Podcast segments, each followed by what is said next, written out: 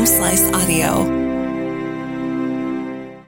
From the Home Slice News Center, this is the Daily Slice for Tuesday, March 28th, 2023. I'm D. Ray Knight.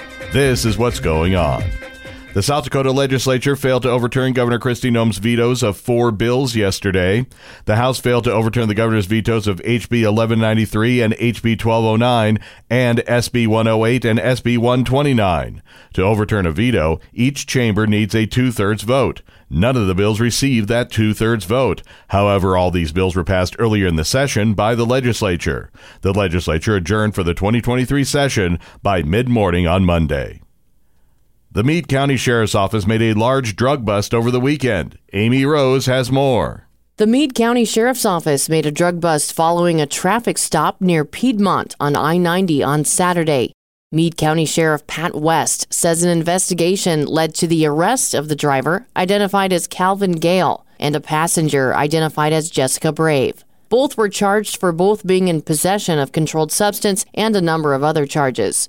As a result of that traffic stop, West says a further investigation led to a search warrant at a residence at the 5900 block East Side Drive in Black Hawk. Another six people were arrested at this residence and more meth was seized, along with a stolen firearm from Rapid City. West says two juveniles were taken into protective custody as well.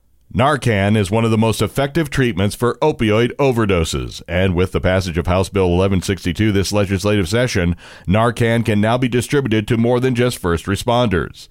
The bill, which does not require businesses to stock it, allows employers across South Dakota to stock the potentially life-saving nasal spray.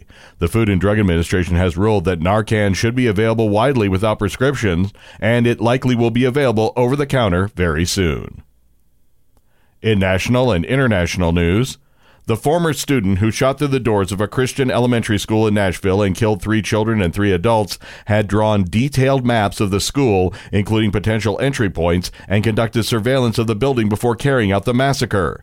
Metropolitan Nashville Police Chief John Drake did not exactly say what drove the shooter to open fire Monday morning at the Covenant School before being killed by police, but he provided chilling examples of the shooter's elaborate planning for the bloodshed, including a manifesto and other writings that police are going over. The victims include three nine year old children, the school's top administrator, a substitute teacher, and a custodian.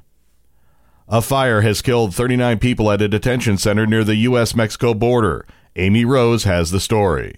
A fire in a dormitory at a Mexican immigration detention center near the U.S. border left more than three dozen migrants dead.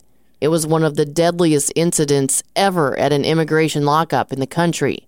Hours after the fire broke out late Monday, rows of bodies were laid out under shimmery silvery sheets outside the facility in Ciudad Juarez across from El Paso, Texas. Ambulances, firefighters, and vans from the morgue swarmed the scene. The National Immigration Institute said 39 people died and 29 were injured. Honda is recalling more than 330,000 vehicles because heating pads behind both side view mirrors may not be bonded properly, which could lead to the mirror glass falling out and increase the risk of a crash.